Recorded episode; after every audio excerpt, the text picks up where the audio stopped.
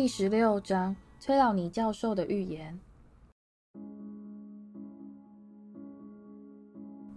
终于赢得魁地奇冠军奖杯的幸福感，让哈利至少持续快乐了一个礼拜，甚至连天气似乎都在为他们庆祝。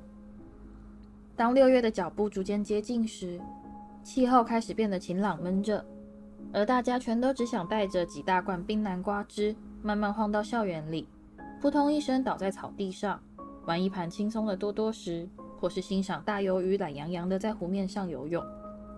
但他们却不能这么做，考试就快要到了，学生自然不能再到外面去偷闲游荡，他们得乖乖待在城堡里。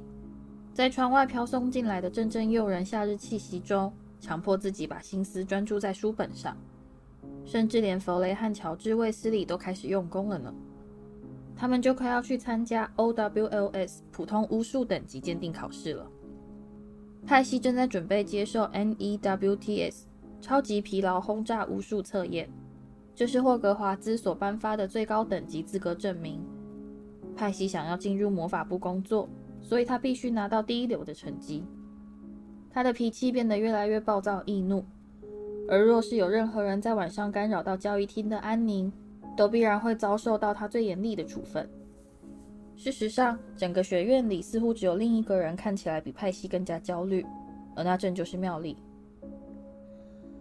哈利和荣恩早就死了心，不再费事去追问他怎么有办法同时上好几堂课。但是当他们看到他自己排出的考试课表时，他们却再也忍不住了。他的第一排课程表是这么写的：星期一九点算命学，九点变形学，午餐一点符咒学，一点古代神秘文字研究。妙丽，软小心翼翼地问道，因为他最近只要一受到干扰，就非常容易发火。呃，你确定你没操作时间吗？什么？妙丽没好气地吼道，一把抓起考试课程表检查了一下。对啊，当然没有抄错啦。那我可不可以问你一下，到底要怎样同时去考两堂课？不可以。妙丽不耐烦地答道。你们有没有看到我的命理与测字？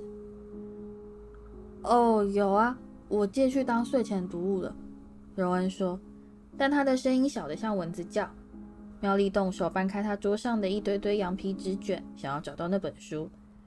此时，窗边突然响起一阵窸窣声，接着黑美就叼着一封信飞进来，是海格寄来的。哈利撕开信封，八嘴的上诉案定在这个月六号。我们刚好在那天考完试。妙丽说，他仍在到处寻找他的算命学课本，而且他们还准备到这里来审理。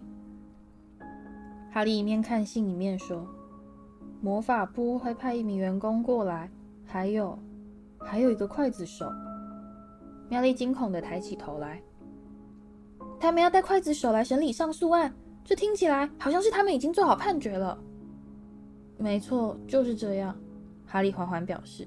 “他们不可能那么做啊！”荣恩狂吼：“我花了好几百年的时间去替他查资料，他们怎么可以完全不把这当做一回事？”但哈利却有一种可怕的感觉，危险生物处分委员会显然早就在马份先生的影响下做出判决。在格莱芬多赢得魁地奇冠军后，拽哥的气焰明显收敛了许多，但在最近这几天，他却好像又恢复了以往那种神气活现的德性。根据哈利无意间听到的冷嘲热讽推断，马芬显然非常确定巴嘴会被处死。并且为他自己所一手导致的后果感到沾沾自喜。哈利所能做的，就只是在碰到这样的场合时，努力控制自己，别像妙丽一样去甩马份耳光。最糟糕的是，由于学校尚未解除新实施的严格安全措施，所以他们根本就找不到机会去见海格，而哈利也不敢溜到独眼女巫下面去取回他的隐形斗篷。考试周开始了，城堡里笼罩着一片异常的宁静。在星期一午餐时间，三年级学生双腿发软、面色灰败地走出变形学考场，开始互相比较成绩，怨声载道地数落考试题目太难。其中有一题是要把茶壶变成陆龟，妙丽大惊小怪地抱怨说：“它变的陆龟看起来比较像是海龟，让大家听了心里很不是滋味，暗骂他得了便宜还要卖乖。他们的问题可比他要严重多了。我的陆龟尾巴还是一个壶嘴嘞，真是恐怖死了。那只陆龟到底该不该喷出水蒸气啊？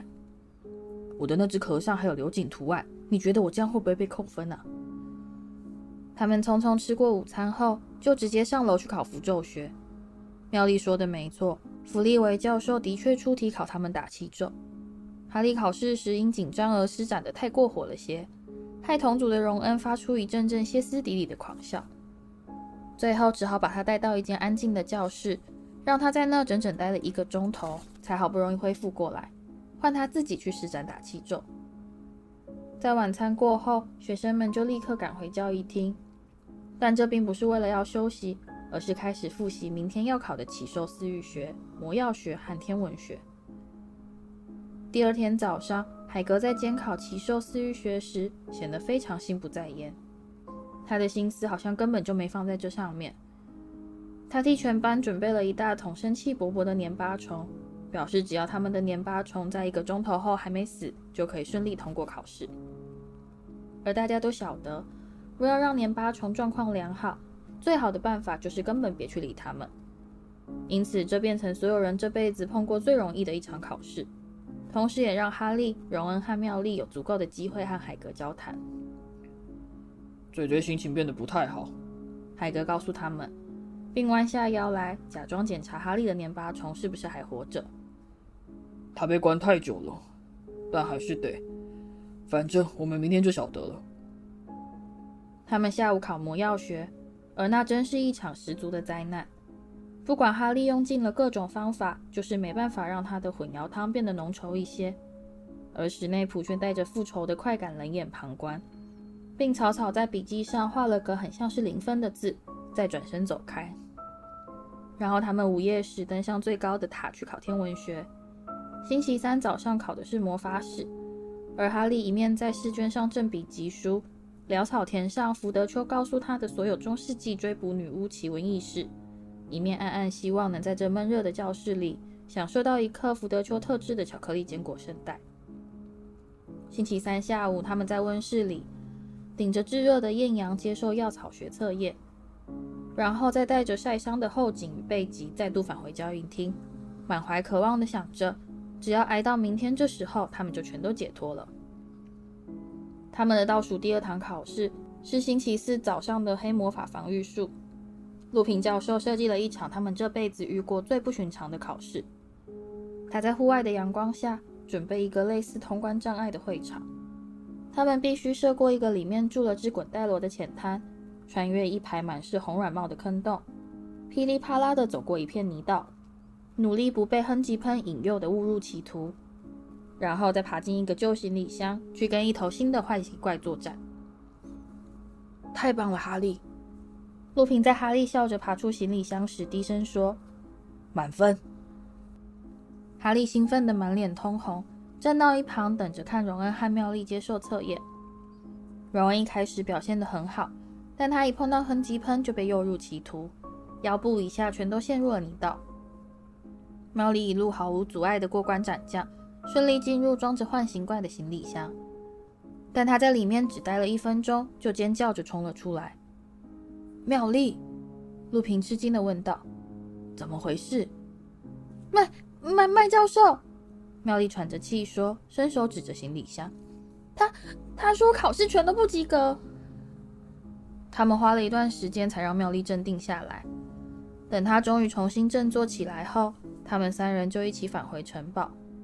荣恩一路上还是动不动就拿妙丽的幻形怪来开玩笑，但在他们走到石阶顶端时，眼前的景象却让他们及时避免了一场争吵。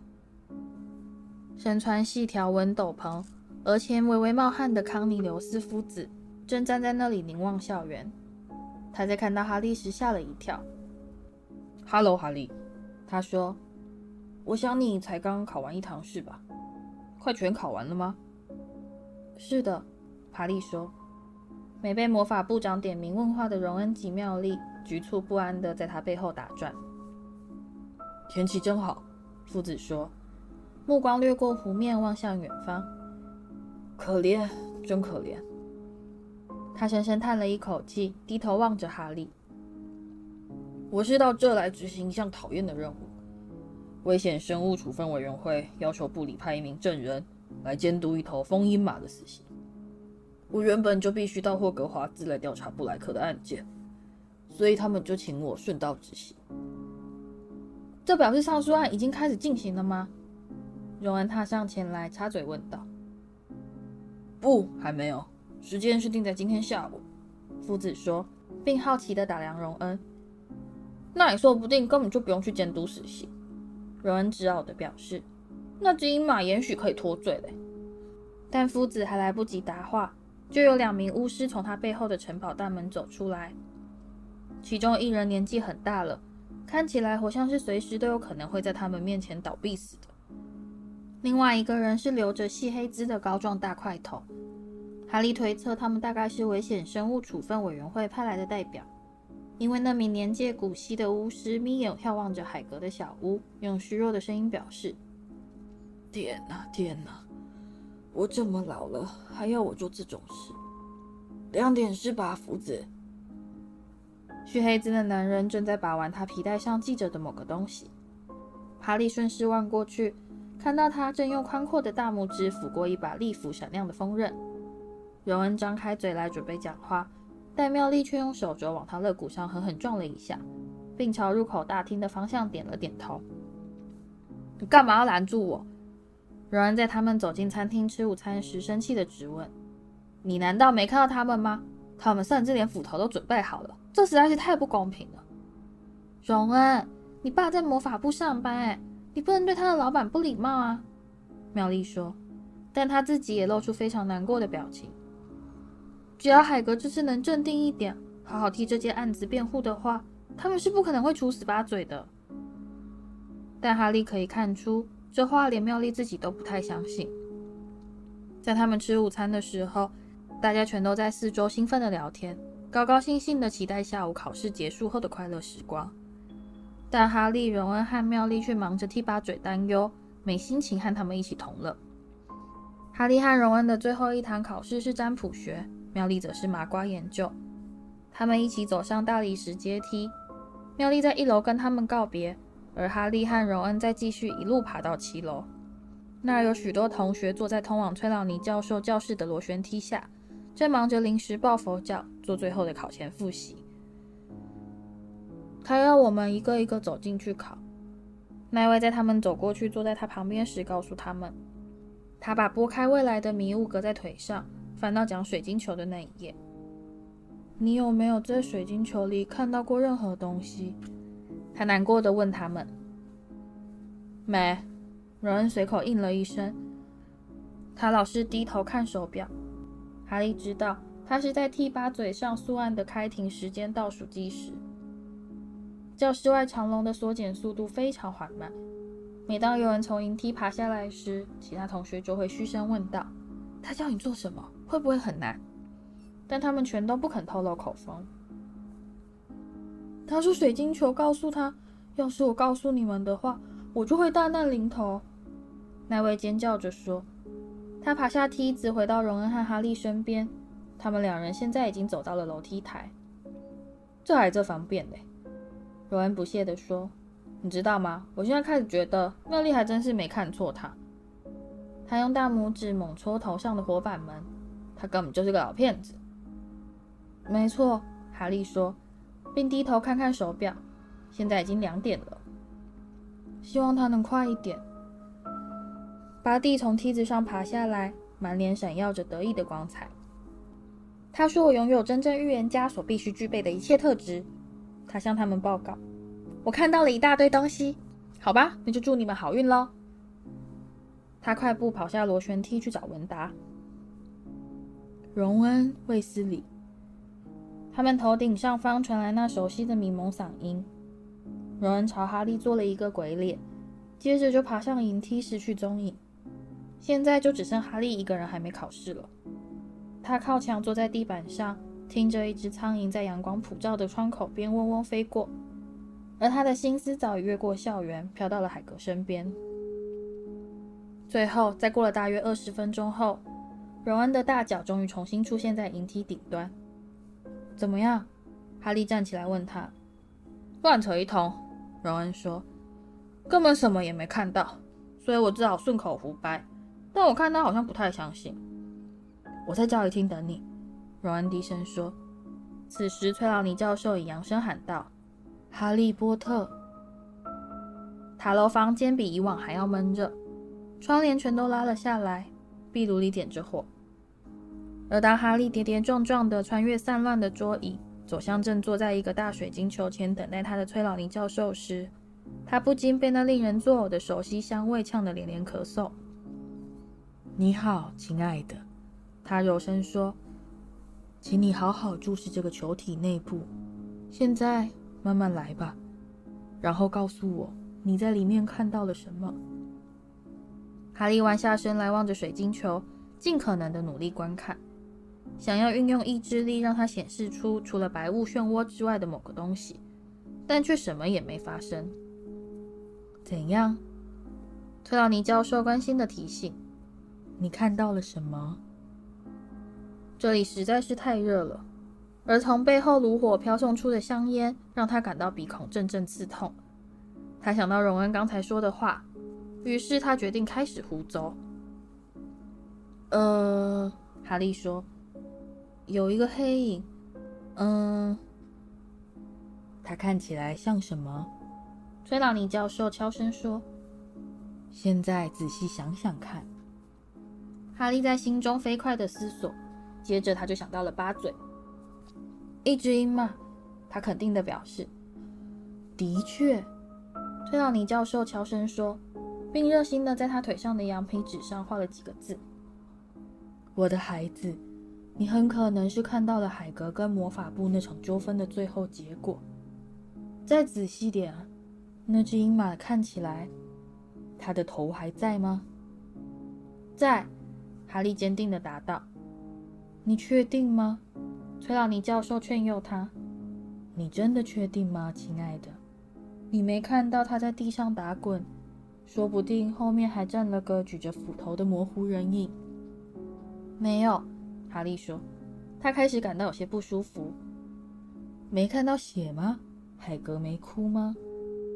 没有，哈利又说了一次，比以前更想逃离这个房间和那逼人的酷热。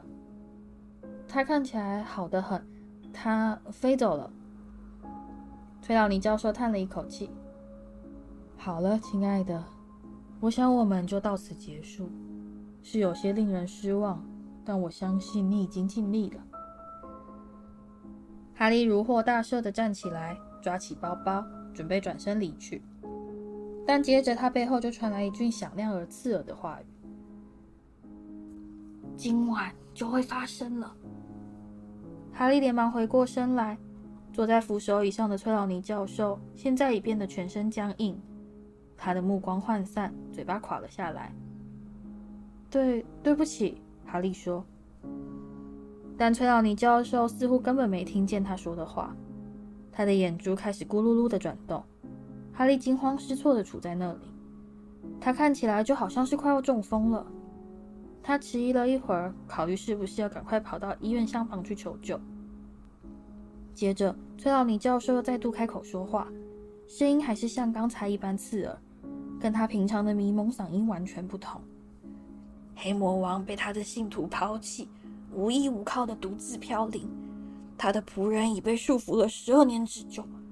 在今晚午夜以前，这名仆人将会获得自由，并出发前去与他的主人重新会合。黑魔王将会在他仆人的援助下东山再起，比以前更加强大且更加骇人。在今晚午夜以前，这名仆人将会出发前去，与他的主人重新会合。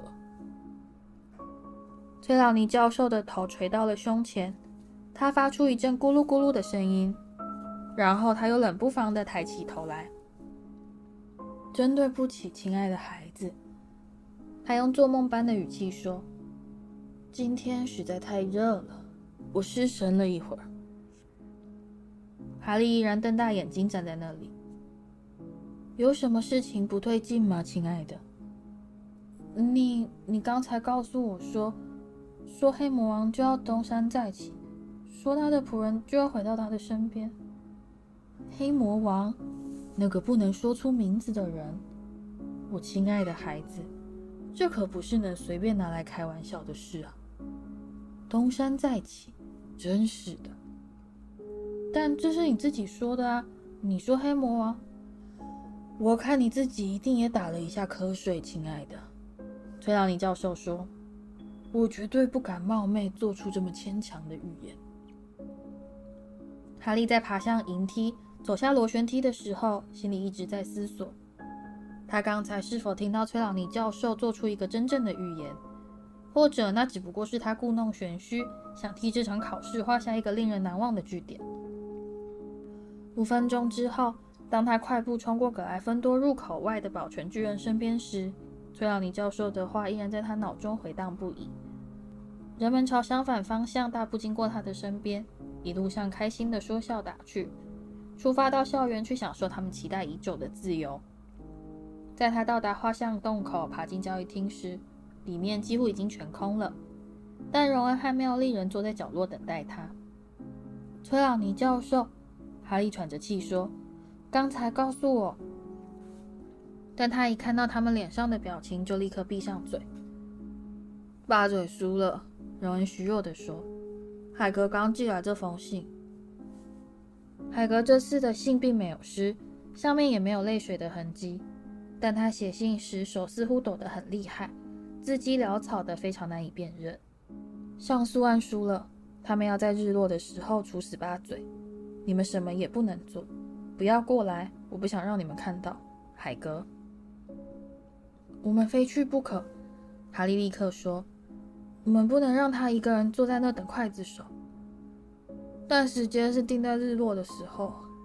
荣恩带着茫然的神情望着窗外说：“学校会不准我们出去的，特别是你，哈利。”哈利把头埋进手里，苦苦思索。要是我们有隐形斗篷就好了。它在哪里？妙丽问道。哈利把自己将隐形斗篷留在独眼女巫雕像下面通道的事情一五一十地告诉他。要是再让史内普看到跑去那的话，我就惨了。哈利做下结论。说的没错。妙丽边说边站起来。要是他看到你的话，你要怎样才能把女巫的驼背打开？你你轻轻敲他一下，念声咻咻叫就可以了。哈利说。可是，妙丽没等他把话说完，就大步跨过房间，推开胖女士画像，一下子就跑不见了。他该不会是去拿隐形斗篷吧？荣恩瞪着他的背影说。他的确是。妙丽在十五分钟之后，把细心叠好的隐形斗篷藏在长袍底下，回到了交谊厅。妙丽。我真搞不懂你最近是怎么了，荣恩震惊地表示：“你先是去打马粪，接着又大大的放弃崔朗尼教授的课。”妙丽露出一脸受到恭维的高兴表情。他们跟大家一起下楼去吃晚餐，但吃完后却并未返回葛莱芬多交易厅。哈利把隐形斗篷藏在长袍前襟底下，他必须一直双手抱胸，才能遮住胸前鼓突突的怪相。他们悄悄溜进入口大厅旁的一个空房间，凝神聆听外面的动静，好确定大厅中是否已空无一人。他们听到最后两人匆匆穿越大厅，接着就响起一声重重的摔门声。妙丽把头探出门外：“可以了。”她悄声说：“外面没人，把斗篷穿上吧。”为了避免露出任何破绽，他们三人贴得紧紧的躲在斗篷底下。蹑手蹑脚地穿越入口大厅，然后在步下前门时，阶踏进校园。太阳已经沉落到禁忌森林后方，为树林顶端的枝桠镀上一层金光。他们走到海格的小木屋前，举手敲响大门。他整整过了一分钟才来开门，而他一打开就脸色发白，浑身颤抖地四处张望，想知道访客到底在哪里。是我们啦。哈利轻声说：“我们穿了隐形斗篷，快让我们进去，这样我们才能把它给脱掉。”你们不应该过来的，海格小声说，但他还是往后退了一步，让他们走进屋中。海格立刻关上大门，哈利也跟着脱掉了隐形斗篷。海格并没有哭，也没有扑过来抱住他们的脖子，他只是露出一副不晓得自己人在哪里，也不知道该何去何从的失魂落魄神情。但这种绝望无助的模样，看起来比眼泪还要令人难过。要喝点茶吗？海格说。他拿茶壶的时候手在颤抖。八嘴在哪里？海格。妙丽吞吞吐吐地问道。我我把他带到外面去了。海格说。他想把牛奶倒进罐子里，但却泼得满桌都是。他现在就拴在我的南瓜田了。我想让他看看树林。还有呼吸点新鲜空气，让他在以前。海格的手实在抖得太厉害了，一不小心把牛奶罐掉到地上，摔得粉碎。让我来，海格！妙丽连忙表示，快步赶过去清理地上碎片。碗橱里还有另一个罐子，海格说，坐下来用袖子接接额头。哈利瞥了荣恩一眼，荣恩只是无助地回望。难道没有人帮得上忙吗？海格，哈利坐到海格身边，激动地询问：“邓布利多，他已经试过了。”海格说：“但他没权利取消委员会的决定。他跟他们说把嘴很乖，可是他们怕啊。你也晓得鲁修斯·马粪是什么德行。我想他大概有恐吓过他们。还有那个叫麦奈的刽子手，他根本就是马芬的老友。”但他下手很干净利落，我也会陪在八嘴身边。海格咽了一口口水，他的目光在木屋中四处游走，似乎是渴望能找到一点希望或是一丝慰藉。邓布利多在在事情进行的时候会赶到这来。他今天早上写信给我说，他想要想要陪在我身边。邓布利多真是个了不起的人啊！妙丽本来正在忙着伸手往海格的碗橱中摸索，想要找到另一个牛奶罐，而她听到这里，忍不住发出一声轻微的啜泣，但接着就立刻停下来。她强忍着泪水，握着牛奶罐，提起身来：“我们也会留下来陪你的，海格。”她开口表示，但海格却摇摇他那毛茸茸的头颅：“你们赶快回到城堡里去，我告诉过你们。”不想让你们看，而且你们根本就不应该跑到这来的。要是被夫子或是邓布利多逮到你们偷跑出来，哈利啊，那你就会遇上大麻烦了。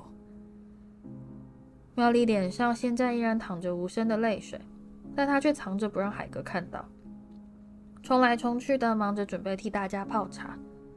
然后当他抓起牛奶瓶，准备把牛奶倒进罐里时，他忽然发出一声尖叫。荣恩，我真不敢相信是斑斑。荣恩张着嘴望着他，你说什么？妙丽把牛奶罐带到桌边，把它整个倒过来。在经过一阵狂乱的滋滋尖叫与挣扎着想爬回罐子里的徒劳尝试之后，老鼠斑斑终于滑落到餐桌上。斑斑，荣恩茫然地说：“你在这干什么？”他抓起那只拼命挣扎的老鼠，凑到灯光下仔细检查。斑斑看起来糟透了，他以前从来没这么瘦过，身上的毛皮脱落大半，裸露出大片大片光秃秃的皮肤。他在荣恩手中不停地扭动翻滚，似乎是不顾一切的想要重获自由。没事了，斑斑，荣恩说：“这里没猫，没有东西会伤害你的。”海格突然站起来。目光专注地望向窗外，他那张总是健康红润的面庞，现在已经变成了羊皮纸的颜色。他们来了。哈利、荣恩和妙丽连忙回过身来，一群男子正走下远方的城堡石阶。阿布斯·邓布利多走在最前面，一把银染在夕阳下闪闪发光。康尼留斯夫子用小跑步跟在他身后。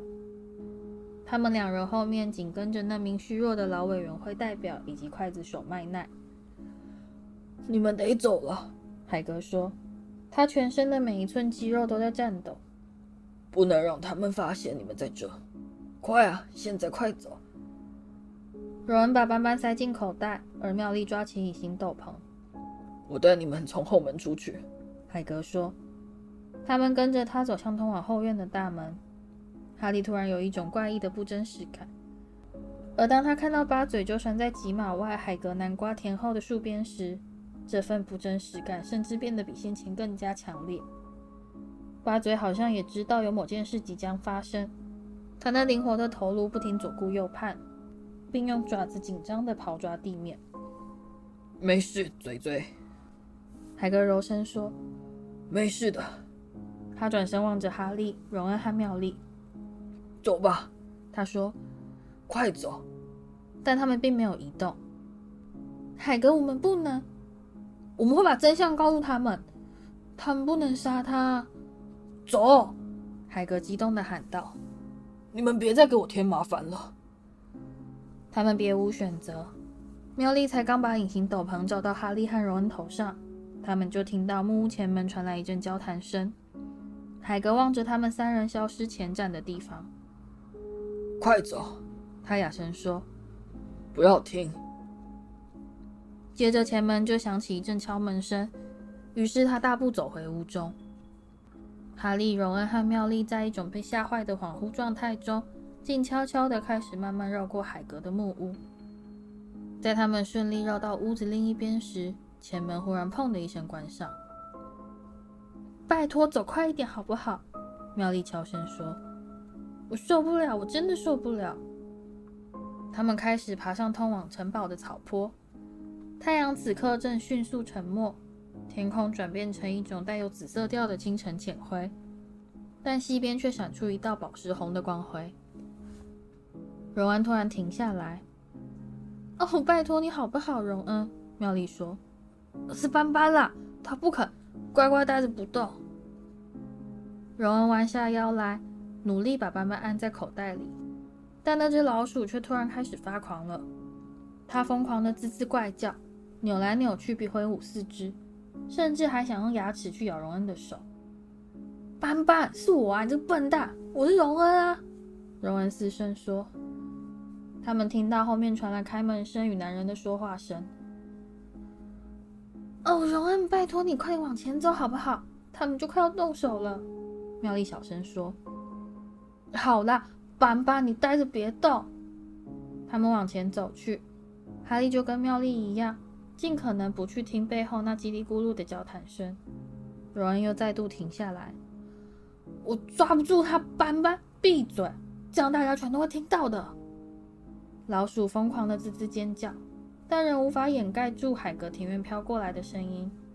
他们听到一阵混乱模糊的男人说话声，接着是一阵沉默，然后在毫无预警的情况下，响起了斧头劈下与砍断物体的清晰声响。妙丽的身体晃了一下。他们动手了，她悄声对哈利说：“我真真不敢相信，他们真的动手了。”